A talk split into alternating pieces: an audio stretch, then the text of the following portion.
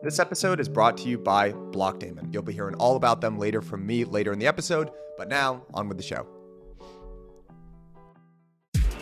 All right, everyone, welcome back to another weekly roundup edition of On the Margin. I am joined, as always, by my energetic co-host, Mr. Mark Yusko. What's going on, Mark? Energetic it is. And just to prove that, I'm going to jump up on the stool, do the sock reveal right away. I have the orange pants on because I later today am doing a podcast with the originator of the orange pants, Adam Draper. Nice. But today, I have the, Bitcoin on ice. You know, the cold storage, I've used them in the past for crypto winter. And yes, we are still in crypto winter and it's going to be with us for a while. But today it's really about the fact that a lot of Bitcoin are coming off exchange and going into cold storage. And the other piece about that is if you don't have some of that, you need to. What's going on in the world today is nothing short of crazy with the fiat system. Just look at the yen. Since we were together last week, it's just gone ballistic again.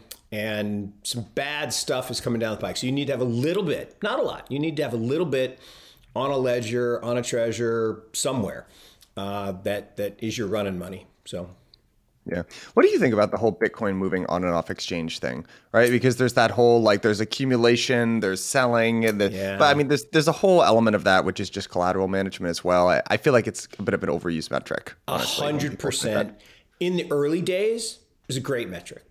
Yeah. Today, to your point, it's not very useful at all. I think most of the on-chain stuff that people tout outlived its useful life. And it's because as markets mature, to your point, other products now get involved, and there's collateral. You know, like there was the story this morning about the guy who took a loan out against his Bitcoin to buy his mom a house, and that kind of stuff is going to happen. And it reminds me, you know, I was growing up in the business. You know, there were no computers, and then we all got computers, and then there was this big thing about earnings estimates. And if you could get earnings estimates before everyone else, you know, you'd have an edge. And so Zacks, this company, came out and created earnings estimates, and they, you know, accumulated all the estimates from around, and they posted it. And for a while, it was actually pretty useful. And if you subscribe to them, but then everyone could get the earnings estimates right from everybody. Well, then it moved to the whisper number. So you couldn't actually have the estimate. You had to have what they really thought. So the insider stuff. But in the end, once an indicator, it was like stock to flow. Look, I love the construct of stock to flow. But once everyone was using the same model, the model becomes less useful. That's true of any model. Yeah, I think it's just a sign that the market is getting more complex and maturing in general, right? So a lot of stuff that worked at the beginning is just not going to work anymore. Yep. Got a lot of kind of macro stories to get into today. I actually want to start. I want to jump out of order a little bit. I'm going to share my screen here because we were just getting into this before. We got to talk about Bill Hwang. So this is actually the title of this slide is "What Was Bill Hwang Thinking?" And this is the title of a Matt Levine piece that he wrote. I mean, first of all, nobody does it like Matt Levine. But for those of you who, just a little refresher, Bill Hwang, he was an early disciple of Julian Robertson. He ran this fund Archegos, right, which famously got Credit Suisse into a lot of trouble, right, with just this unbelievable amount of risk they were taking. It's got to be about a year ago. Yeah. Okay. March of 2021. Yep. Look at some of these statistics. Are absolutely wild. He's now being charged with market manipulation, you know, a felony offense. Yeah, for example, listen to some of these stats. For example, by late March of 2021, Archegos' cumulative cash equity and derivative SBS exposure to the following issuers equated to the following percentage of outstanding shares. GSX, over 70% of outstanding shares. Discovery Class A, 60% of outstanding shares. IQ, IUI, over 50% of outstanding shares. And then look at the exposure that they were taking as well. As of January 1st, 2021, Archegos had approximately $7.7 billion in invested capital on gross exposures of $54 billion. And as of March of 2021, Archegos had over $36 billion in invested capital on over $160 billion in gross exposures. Now, I'm like... These numbers just absolutely blow my mind. I mean, Mark, what do you think about this? Look, I mean, they really blow the mind when you go back to the fact that when I was at University of North Carolina, we gave Bill his $6 and $7 millionth. Julian, the first two Tiger seeds. So everybody's familiar with Tiger Cubs, people that worked for Julian, then left, set up their own shop. But then there was this phenomenon where, Bill and Chase had basically worked for Julian for a few months. They came in late in 99. The shop shut down in first quarter 20, and he felt guilty. And so he said, I'll give these guys some money, and called me up. I was at the University of North Carolina and said, hey, you guys have an emerging manager program, right? I'm like, yeah. He says, I'd like you to give these fine young men a couple $1 million. I'm like, yes, sir. And so Tiger Asia was born, and they did extraordinarily well. But then they got caught a little bit with some funny business around swaps. And I actually try to live by, I have a less nice word. We'll call it the no jerk rule, right? Is another term for a male bodily part. But anytime somebody does something, I should wait till people are convicted, right? But where there's smoke, there's fire. So we moved on. Turned out, right, Bill did get accused and basically said, if you ever land in Hong Kong, we will arrest you. So he never went to Hong Kong. So he never got arrested. But he did then convert to a family office. And for those who don't know, if you publicly announce that you are converting to a family office, it means you have violated securities laws, right? That is the code. And there are a lot of big famous people who have converted to family office. And if you've watched the show Billions, you understand exactly what I'm talking about. And it is code for, I was flying too close to the sun. The SEC said, I can not go to jail, but I can't take outside money anymore. And so you turn into a family office. But what he does is really, really profitable for the brokerage firms. And so they extend this credit. And it's unfortunately a very common tale, not super common, but more common than you think, where people accumulate very large positions of illiquid companies and pump the stock up. They clip incentive fees, and then they feed the ducks. And there's a whole bunch of people from the Fidelity foursome that got kicked out for doing that back in the 90s, to a bunch of hedge fund guys. So it's a sad tale. And then the part that you and I were talking about that I think is funny is, Bill went to a lot of effort, and other people too, to defend him on character.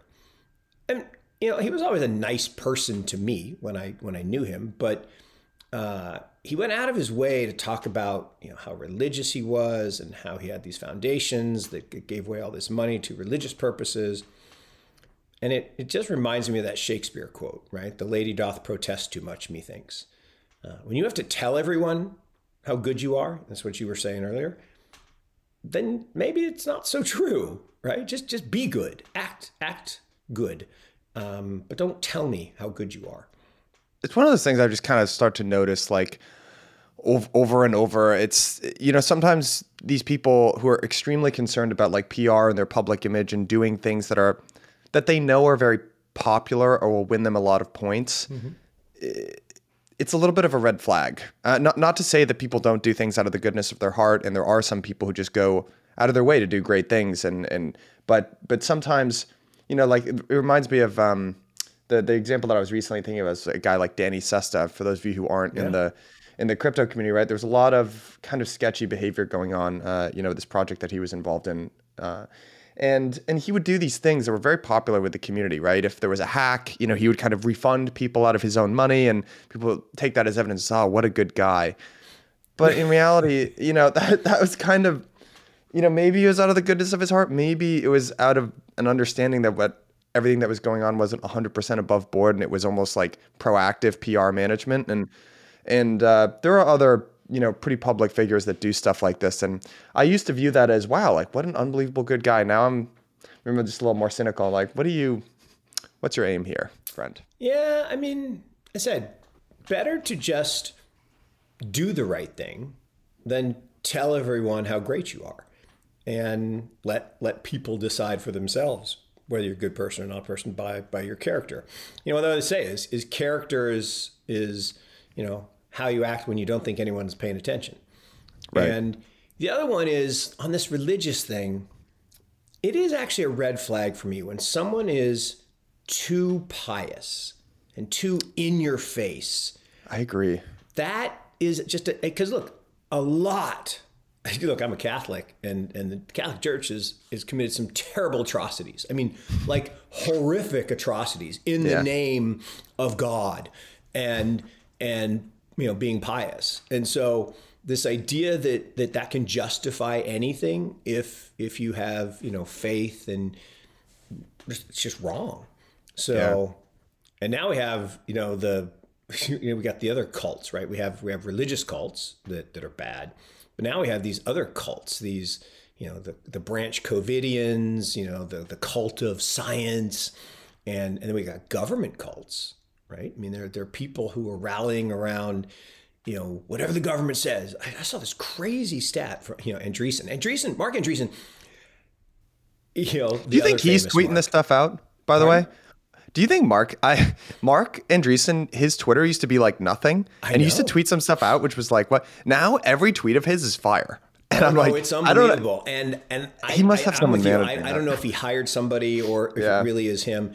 I mean, he is a pretty amazingly intelligent and intellectual guy who I think could be this acerbic and this, maybe that's the wrong adjective, but this sarcastic and nuanced. I think it could be him. And he has more time because he's kind of been stepping back a little bit. He's still busy, but I love it. But he had this great chart that said, you know, the people that trust or believe in, you know, the scientific community, by political affiliation. And it was basically a third, right? Democrats, Republicans, Independents. And it kind of went up and down and up and down. But then 2 years ago, it went like this. And now it's like 65-20 Democrat, Republican. I'm like, oh, that's a cult, right? That right there is, that's not thinking. That is, hey, I just absolutely believe whatever the cult figure says, and I'm just going to, you know, not question it, not actually do my own thinking. And this is a big problem in investing, right? Is belief. And there's actually a book, I think the title is called Belief, that says most people form beliefs the wrong way, right? They are given their belief. They're told their belief either by their parents or by the media or by some authority figure. And then they gather data to support that belief, and they reject all data that is against that belief. And of course, social media now exacerbates that problem. But the way you should do a belief, or the way you should make an investment, is you should gather the data first, based on a hypothesis, evaluate the data objectively, and then make a decision, form a belief, move on. But you know, we do it all backwards now. You know, that's actually something that's hardwired into humans' biology, and this was something I learned in college. So here was a pretty instructive just example that I learned that, like, I've never been. It's just influenced the way that I think people form opinions in general. If you were to see a bear in the woods, right? You're hiking in the woods, you see a bear, you would run, right? And if I asked you why you'd run, you'd be like, well, duh, you know, I ran because I see the bear. My mind knows that that's dangerous, and then I run because I understand that it's dangerous. But that's not actually what happens at a neurological level. You've got two different sections of your brain, right? You've got like the limbic part of your brain, and then you've got the cerebral, like the cortex part of your brain. The cortex is the higher order thinking. The limbic is like the animal base instinct, emotional kind of part of your brain. That actually evolved first, and that reacts first as well, because, you know, if you're in the wild, right, you need a very, very quick kind of emotional reaction. And then the higher order attention part of your brain, the cortex, kind of kicks in. So in terms of actually what happens when you see a bear, because you evolutionarily need to react fast, the limbic emotional part of your brain registers a state of alertness. And then after that state of alertness, the higher order part of your brain starts thinking, why am I in this state of being alert? And then you attach a reason to it. And I think that that's how people form opinions in general, right? You see something, you have an emotional reaction to it.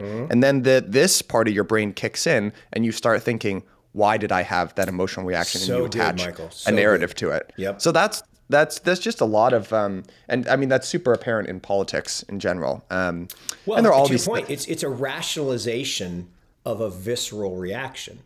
Right. And that visceral, emotional, physical reaction is the more pure reaction. It's like the gut versus the brain. You know, if you think about making decisions, one of the best books I ever read about investing is probably on my shelf behind me, called The Great Boom Ahead. Not The Great Boom Ahead, I'm sorry. The Dow Jones Averages, and Dow is T-A-O. And it's about the merger of ancient Eastern Chinese philosophy and investing. And the foreword says, dedicated to those with the guts to trust their gut.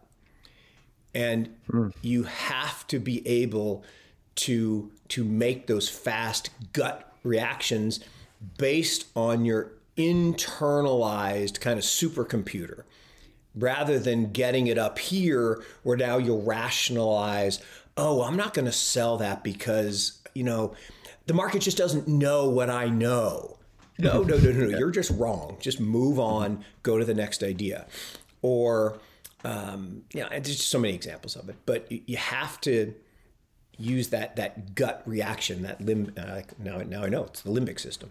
It's just interesting, and they've oftentimes too that gut reaction. It's like people are actually really good at judging, especially other people.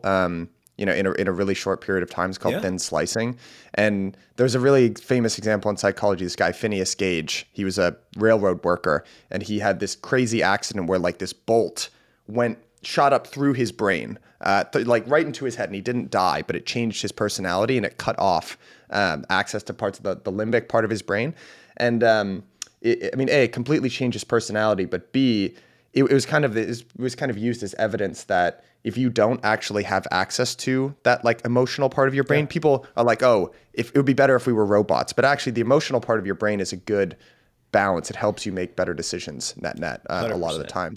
So it's just hard to make decisions. But the one thing I want to comment on this before we move on, Mark wise, is, we were talking about before we got on Carson Block. And if you look at equity markets in general, the indices are, there's a lot of pain out there in general. Like we talked about Netflix, we should talk about Amazon as well. Like their earnings came out yesterday, they're down 10%. I don't know, the market hasn't opened yet, but there's a lot of pain out there. Equity indices are finally starting to move in general. And I remember this quote from Jim Chanos a little while ago, which is that people don't care about fraud on the way up, but they sure as hell do on the way down. And I think that just kind of makes sense, right? As prices start to go down, people start to say, why? And then a lot of this behavior that I think people cast a pretty blind eye to in this insane run-up, right, since 2020 is going to start to get investigated. So, Bill Hwang probably isn't going to be the only... No. And then this is just the beginning. This is like the Cisco admission that they basically fudged all their numbers in the late 90s. Yeah. Right? And then the fraud came out about WorldCom and Enron, and this is just the first. And John Kenneth Galbraith talked about this, a century ago. It's called the bezel. And the bezel, which is the amount of theft, embezzlement, is always there, right? There are bad people doing bad stuff all the time. And when times are tough, there's less, because there's less activity and there's more scrutiny, to your point. But as things start to get better, the bezel rises along with it. And it doesn't grow linearly, it grows exponentially. And so at the top, at the really ebullient part, nobody's paying attention because everything's awesome. And the bad people get away with really crazy stuff, which in hindsight, you're like, how did that happen? How did we let that happen? Well, because you weren't paying attention.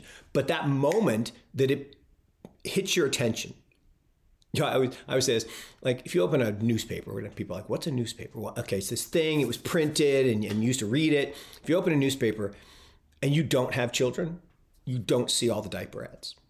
But the moment you have children, you see all those diaper ads. It's like, well, why did they just appear? No, they've been there the whole time. You just don't see them. And so the bezel then shrinks as people say, oh, well, that's a bad person. And oh, and that's a bad. And look, we had the high, to another Chanos, we had the highest level of non-GAAP accounting adjustments in history a couple years ago. Like, what? GAAP, generally accepted accounting principles, exist for a reason, right? You're not supposed to be able to make up how you want to show things. I mean, I hesitate to pick on Elon because he is so beloved, but the lack of generally accepted accounting principles at Tesla is staggering. And that's not just Tesla. I mean, there are hundreds and hundreds of companies, some way worse, that just completely ignore the fact that there are rules to do accounting, and they just ignore them. And there's all kinds of stuff that's been normalized through lobbying, right? Just corruption, like revenue recognition, and like, well, wait a second, why should you recognize all the revenue if you haven't actually been paid? That doesn't make any sense to me. But, you know, or my favorite is somehow employee stock option expense is somehow revenue. And I don't even understand how that works, right? How does that work? Oh, no, it's cray-cray. I mean, it's like, no, that's actually an expense, but somehow it shows up as a positive. I'm like, no, that's an expense. That is money going out of the company. But, you know, and there's a couple things like that where you just shake your head and say, no, that's not logical, but it will go away. Yeah, I think it will as well. I want to switch tacks here a little bit and talk about U.S. GDP. So, you know, the big story, you know, coming out this week was that U.S. GDP unexpectedly contracted in Q1 of this year. And if you're, I mean, I know what you're going to say. Unexpectedly? But, what? I know. We've been talking about this for a long time. I know. They've got it broken out on this chart by different categories, right? So if you're following along with us on video, consumer spending, business investment, housing, inventories, government spending, net exports. Net exports are kind of the big detractor. And actually, there's a pretty wild chart here, which is, you know, U.S. trade goods. The balance of trade here was pretty wild to me. I guess trade wars are easy to win. Didn't someone say that a couple of years ago? When that? We're supposed to not have any trade deficit anymore because we were going to win the trade war just by, you know, jacking up those tariffs. I'm with you. I guess I had just assumed, I mean, this isn't like something that I pay a huge amount of attention to, but I guess I had just assumed, you know, that in the post-COVID world, we realized that our supply chains were needed to be less efficient, more resilient. You know, we were moving away from relying on countries like China. And it's like, it has been just look at this chart. I mean, it's crazy how much we're still the goods imbalance has just continued to soar. Yeah. And again, this is, and we may have talked about this in the past, but this is the Singapore story. You know, Singapore is this isthmus, and they were convinced that the Japanese were going to come by boat and attack them. So they built these giant guns pointing out at the end of the isthmus that would shoot the boats out of the water so they couldn't be attacked. And the Japanese sailed up and or powered up, I guess it was a power ship, and saw the guns and like, well, we're not doing that. So they parked and they hiked up around and came back down and conquered them from behind because they were all looking the wrong way. So the guns were pointed the wrong way. And this is the same thing is the whole trade war was fighting the last war. It was as if, you know, it was all about us importing cheap goods. Oh, no. The future is about us exporting to the largest consumer class in the history of mankind, right? There's 700 million middle-class people in China, biggest consumer market in the world.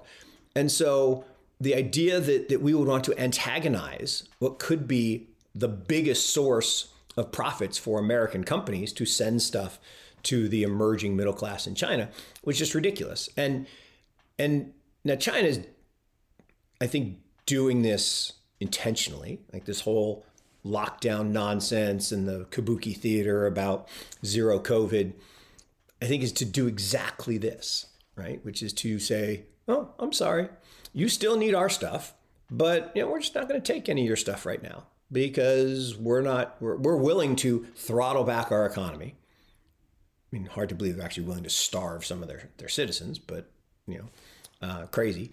But I think this is all to create this Eastern alliance and to get more and more transactions in renminbi instead of dollars. And, you know, there's so many people who, you know, Brent, who we had on, he says, Mark, you're an idiot. China is not ahead of us. They're getting killed. I'm like, well, I don't know. We'll see. This to me looks like we're losing. But it certainly looks like, I'll tell you what it looks like to me, which is just that the system that's been going on, you know, has not broken yet, right? If anything, it looks like it's accelerating, right? The system being the U.S. is our chief export, right, is not corn or whatever. It is U.S. dollars, right, to other parts of the world. And it seems like that system is not broken. And, you know, what's ironic about this as well, right, is that while we are, you know, continue to do things that you would think should weaken the value of the dollar, to Brent's credit, right? The Dixie's at 103 today, right? So the dollar is strength, and I know it's compared to other baskets of currency. And most of that's just the yen, right? Because the yen, right, the yen has just gotten absolutely clobbered, obliterated. I mean, yeah, from 110 to 130 now, and I mean it's crazy. I mean the yen number is absolutely insane. And that is going to be the thing that breaks. And I don't think people are paying attention to it like they should, but you know, that is the biggest Ponzi in the world. You know, debt to GDP over 220%. Bank of Japan owns 137% of GDP on their balance sheet. Just think about that for a second. More than 100% of the GDP in debt on the central bank's balance sheet. Well, who buys the debt from the central bank? They are the buyer of last resort. That is their name. So it is going to break, and it's going to break with the yen getting completely annihilated. And some bad stuff's going to happen, but you know, we'll cross that bridge when we get to it. So the reason I think it's worth highlighting GDP here, so you saw a lot of headlines, right? This was, you know, all over Twitter and mainstream media covered this, you know, as GDP goes down, the stock market reacts positively. Why? And A, I'm not necessarily convinced that those two things are correlated, those moves.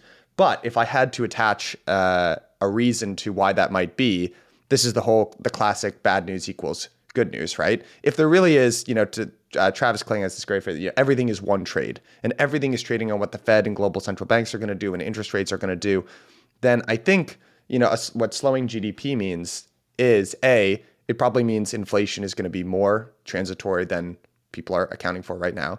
And it means that the Fed eventually is going to have to, in the face of a slowing economy, that gives them more leeway, right, to do what they always do, which is step in and cut interest rates. Yeah, I mean, look, we've talked about this, and I actually did a presentation yesterday. You know, we do these around the world presentations on a monthly basis, and you know, yesterday was my big day to talk about this topic, which is there's zero chance. And people say, Mark, you can't say zero. I'm like, yeah, I can. I can say zero. I mean, there's zero chance there'll be 10 rate hikes this year. Zero. And, you know, I show this chart that says, you know, the market is absolutely convinced, like with 100% certainty, that there's going to be a 75 basis point rate hike in May. Like, I'll take the under, and I'll take anyone who wants to take the other side. I'll take it, right? I will take the other side. I think I would not be surprised, especially given what just happened with GDP, that they actually back all the way off and say, you know what, we're data dependent, we're taking a pause. Now, I don't think Their ego will let them do that. I think they're still going to do 25 basis points. But 75? No, zero chance. No way. Yeah. We've said this before too. I just do not admire the position that they are in right now. I do not. And you know, it's funny because, right, I'm sure the two of the things that they look at, right? Obviously there's a lot, they pay a lot of attention to credit markets in general, which are still looking, there's a huge rout in the bond market, still looking relatively healthy just in terms of spreads and things like that. Indices are still not that far off their all-time highs, right? Even though you have immense pain on these but the names are getting bigger and bigger, right? And Amazon, they took a bath yesterday. Yeah. Let's just call it what it is. Apple is single-handedly keeping U.S. equity indices alive, right? And that's got to be what it is. Engineering. I mean, the fact that people can't do math is unbelievable. I mean, the fact that all they do is borrow money at cheap prices and buy back shares is frightening to me. But that's it. Anyway, the point that is super scary that people really are just not paying attention to. This is 2001 all over again. And 2001 was the bad year. 2000 was not the bad year. 2000 was the beginning, right? March, we rolled over.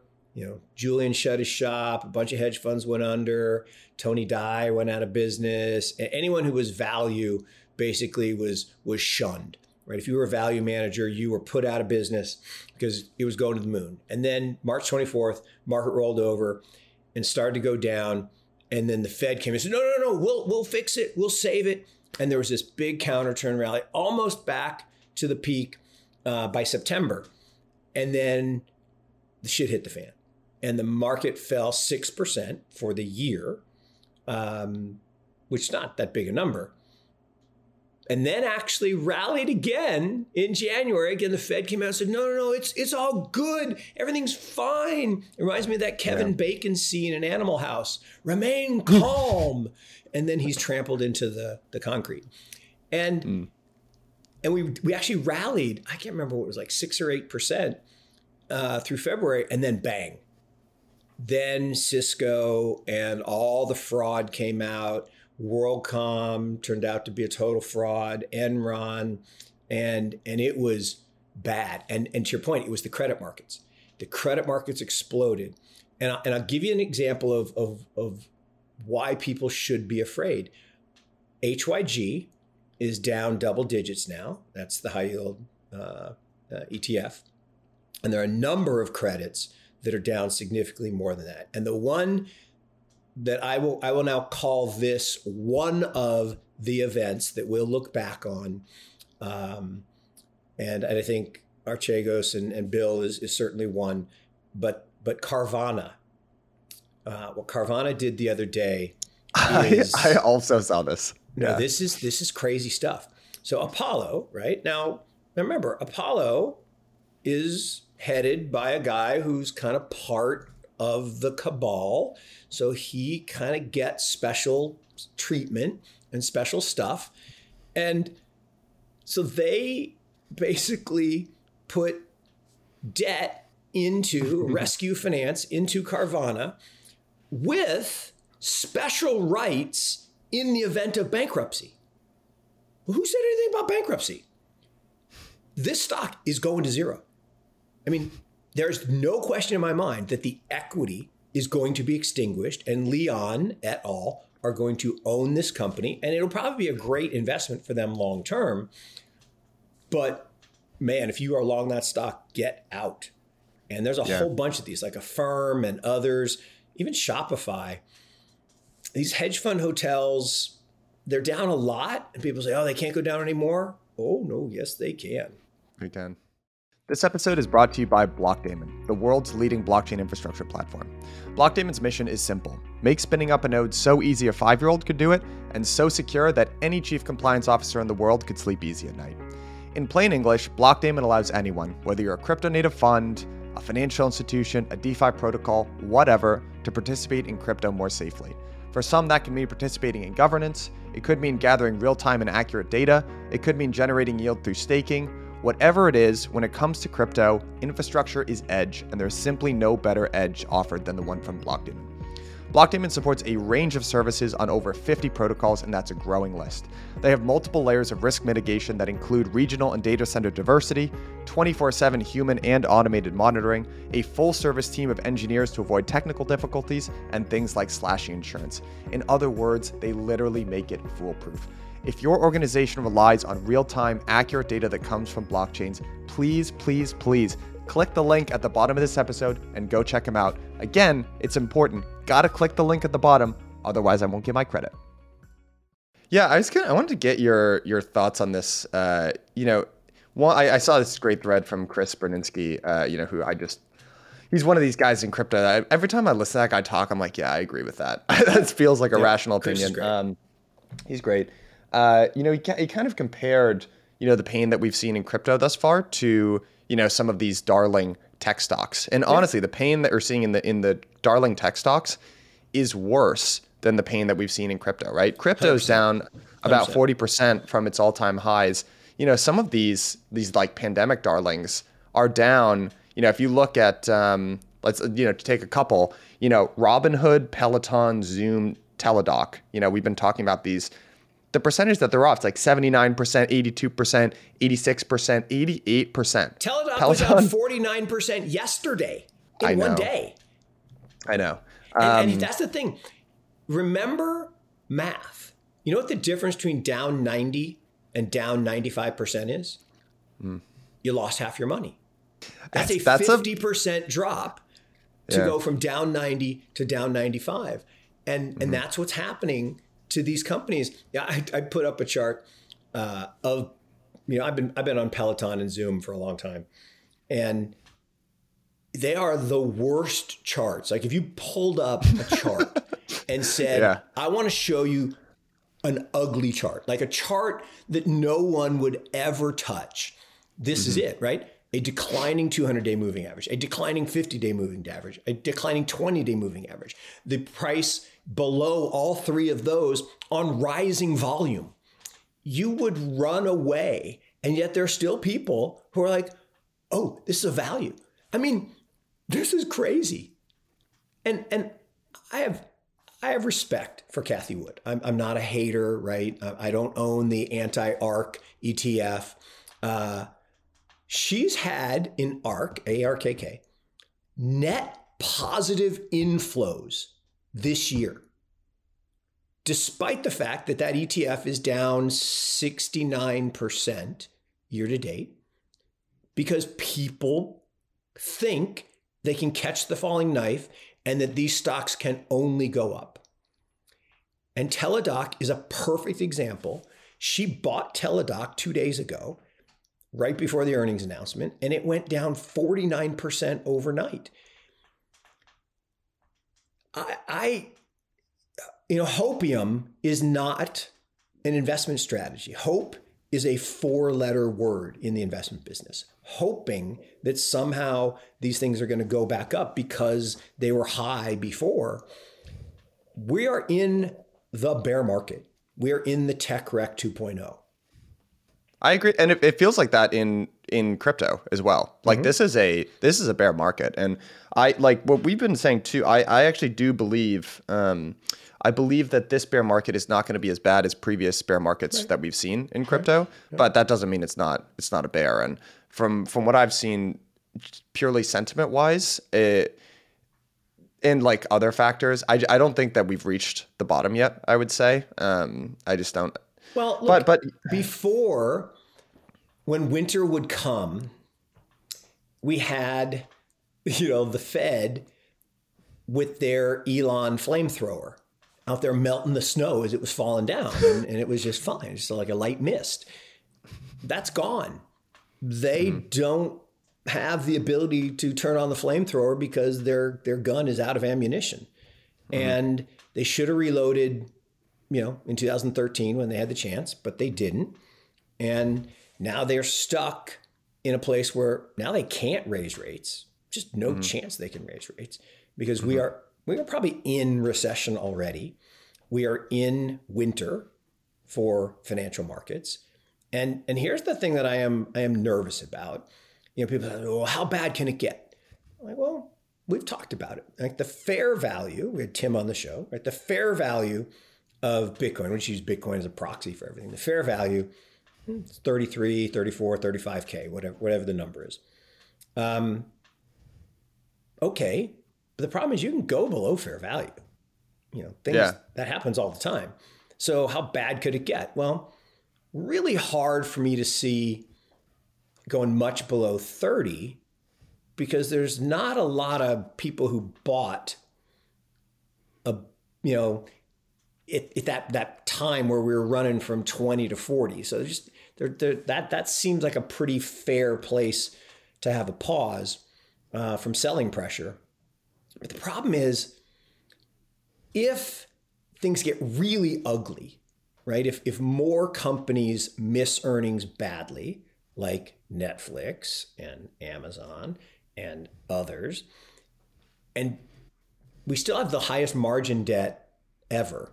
And if margin debt leads to margin calls, people will be forced to sell gold, bonds, and Bitcoin.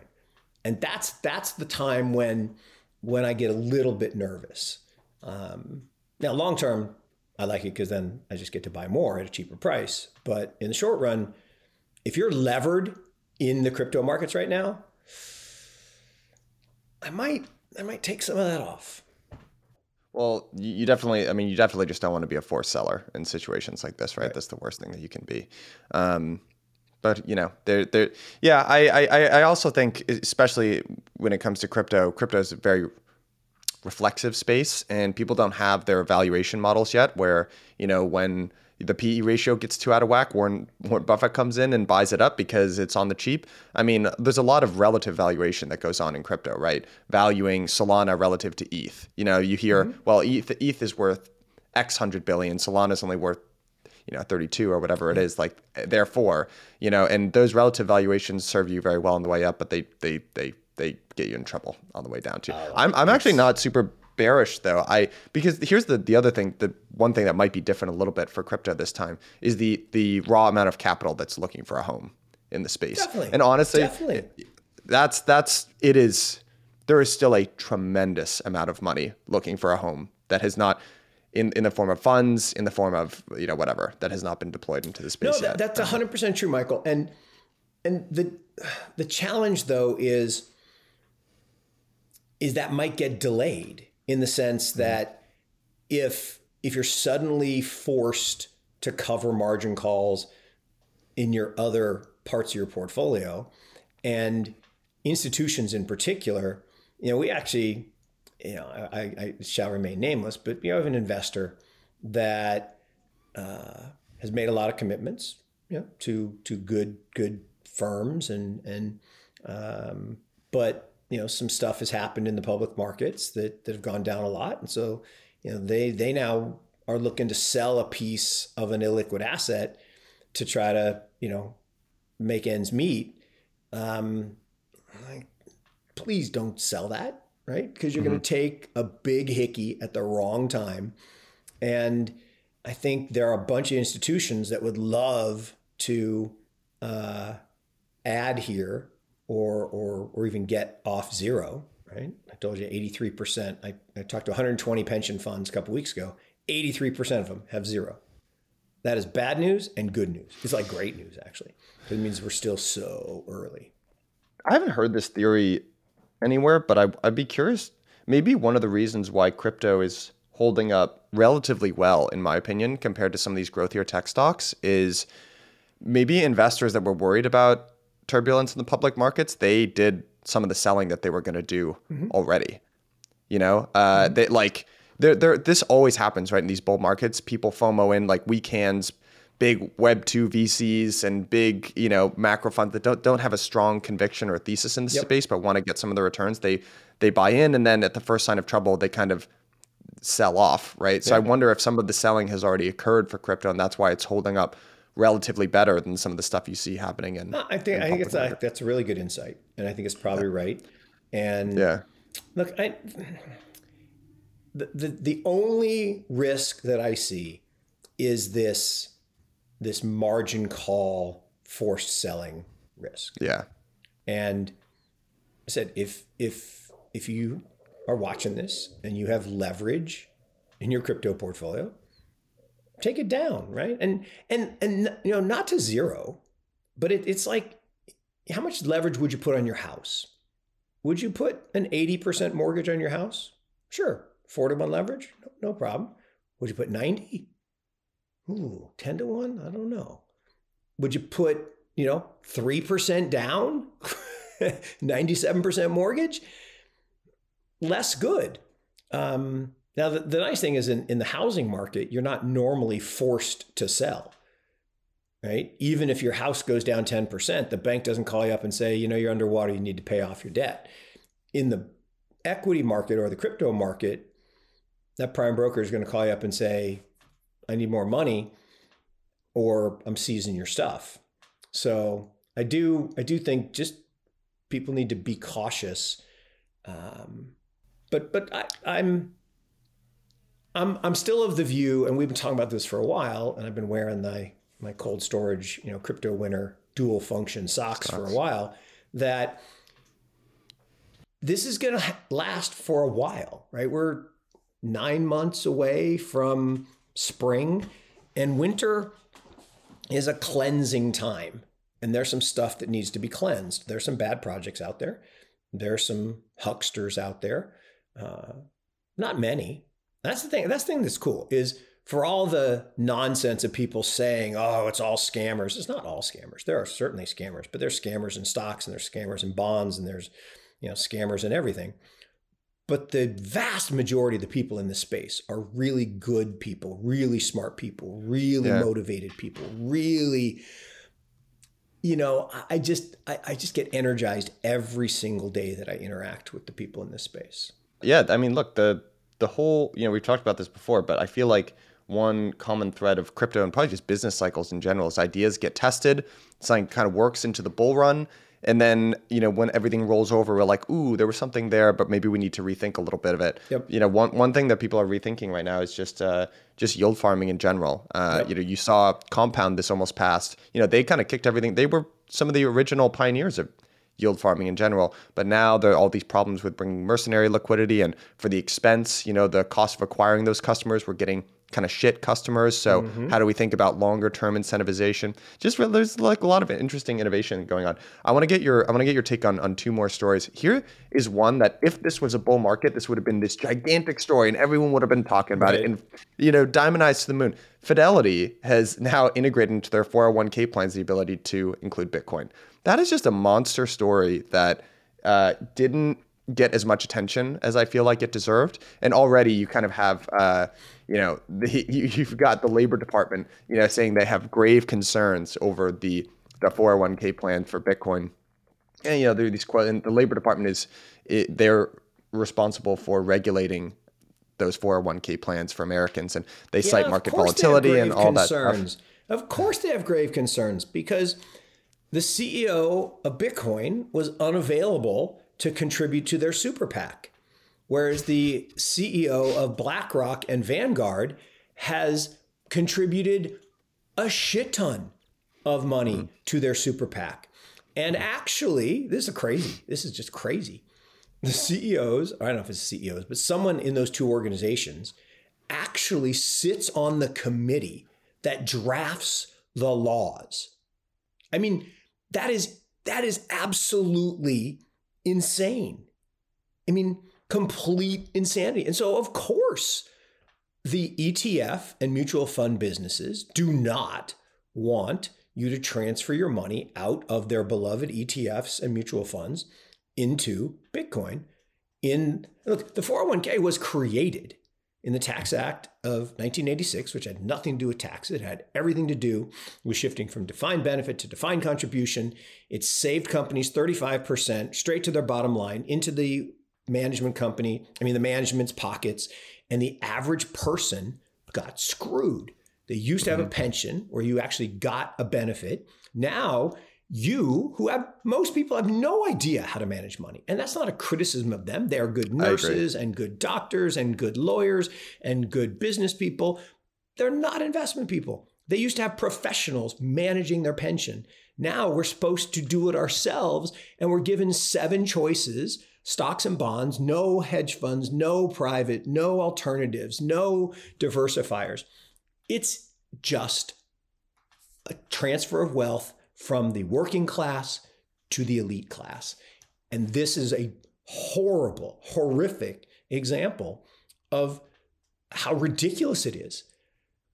One of the true leading lights of the industry, Fidelity, is saying, you know what? This is real, and this is important, and this is a true diversifying asset that can add value and protect people. And then you got a government agency that is paid by the people sucking fees out of the people's wallets, say no. It's like the banking response, the banking regulator response to people who pay people to convert from fiat into digital assets and deposit it and get paid interest. What's wrong with that? Oh, well, what's wrong with it is the money's coming out of the banks. So the banks pay the regulators to overregulate. Insanity. Yeah. I feel really strongly about this one, by the way. I can't tell. I agree with you. I also, it's just made me think. I've been having more conversations with people. And one of the other things that makes me pretty convinced there's a bear market is because the last 18 months when crypto was the new sexy thing again, everyone's like, oh, suddenly BlockRock seems like a really good idea. Crypto's really interesting. Oh, I didn't understand it before. Now I get it. And now when I have conversations with my friends outside of the space, it's like, okay, it's a scam again, isn't it? Right. And that exactly. That idea always unwinds, right? When the price moves the other direction. Yep. And this culminated. I had this conversation with this guy who works in finance the other day, and I don't know. I think part of this too is that so many people. This is one of the most difficult things about trying to educate someone on crypto in general. Everyone says, well, if I can't understand it in 5 minutes, then. Well, just explain it to me like I'm a 5-year-old. Like they want that like one 30-second explanation that's just going to make it all click. And after 4 years of this space, I just don't think it exists. I think you need to invest a certain amount of time to understand it yourself. Yeah. And that's too bad. That's not going to work for everyone. Eventually people stop questioning things. People spend more time playing Candy Crush than investigating how they should invest their capital. Right. Full stop. So, when I see stuff like this, I know there's still an enormous amount of mistrust at an institutional level. Some of it probably is there are misaligned incentives, right, and how the current system works. But the reality is it's unrealistic to ask. It's unrealistic, whatever. It just doesn't happen. People in places they just aren't going to put the time in to learn because why would they? So I don't know. But it's a huge story, right? So this too shall pass, though. This too shall pass. Well, look, people are going to be forced out of necessity to catch up, just like they were. Look, there was a time in this country where people had bonds in their retirement account. That's it. No equities, no international equities, no nothing, just bonds. And there was actually a cover story in 1981 on Time magazine, the death of equities. Quote, no self-respecting fiduciary should ever own equities again. That might have been the best time ever to buy equities after the previous 13-year bear market from 68 to 81. But that's the way the world works. So people will do the work and they will get educated. And many have, right? There are lots of people who have done the work, myself included. I was a skeptic at the beginning and it actually took me too long, right? It took me years. It should have taken me weeks or months, but it took me years to actually find the time. But I didn't find the time. I made the time. It's like exercise. You don't find time to exercise. You make, time to exercise. You don't find time to do research. You make time to do research. I have a question for you. What was the? I have a theory that there are two types of people who enter crypto at the beginning of bull markets and the end of bull markets. And I, like Jason and I, entered at the end of a bull market. Yeah. And I think it just cost us like 2 years.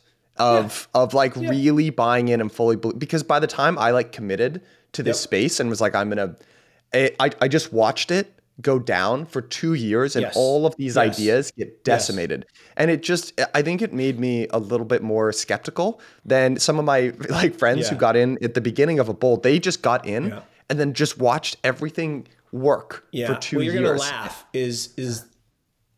You're right, right? Depends when you get in, but then your reaction depends on your zodiac sign. All right, I'm a Capricorn. What does that mean? Now that's weird because see, you like me, I'm a bull, right? My birthday is coming up. You should have been like me because my wife's a Capricorn and my son's a Capricorn, and it's like bullheaded, right? I mean, just the ram and Aries and Capricorn's the goat, and that stubbornness of when you're in a bear, if you come in at the top and you're in a bear market and everyone's telling you how freaking stupid you are. I mean, I took immeasurable shit in 2018 and 19 from people on Twitter. You said this was great. You said this was awesome at 10,000 and now it's 3,000 and you're a freaking idiot and you cost me so much money. One of the best days, I won't say of my life, but one of the best days of the past couple of years is I woke up and I had this notification on Twitter from Mark Cahodes, who I have incredible respect for. Love Mark. One of the great investors of all time. And he's like, you know, Yusko, I love this guy. He was so convicted and so right. And y'all need to wake up and give him credit. I'm like, damn, thank you. I mean, that meant a lot to me because, it was hard. Yeah, you stuck through it. When you're being told you're an idiot, but I'm a bull. So the more you tell me I'm an idiot, the more right I think I am, which is interesting. We call that a double down. Right. Double down is a classic strategy of Mike Ippolito. I will tell you that. Yeah, when I was applying to colleges. I picked the schools and I told my dad, and one of them was Notre Dame. He says, "Oh, why would you apply there? You'd never get in." I'm like, "What? What?" Which he did intentionally because he knew that would make me get in, and sure enough, I called him out on it one time. I said, "Did you really have that little faith in me?" "No, Mark, I knew exactly how to make you work harder." I'm like, "Oh, damn it! I was manipulated." Yeah, so, in a good way though, for positive. Oh no, for love and in a good way. But it was just so. I mean, he said it so matter of factly. Oh, you'd never get in there. That's really funny. All right, Mark. Well, that's unfortunately all the time that we have this week. Right, but this was a lot of fun as always, and awesome. I will see you same time next week. Cheers. Have a good one.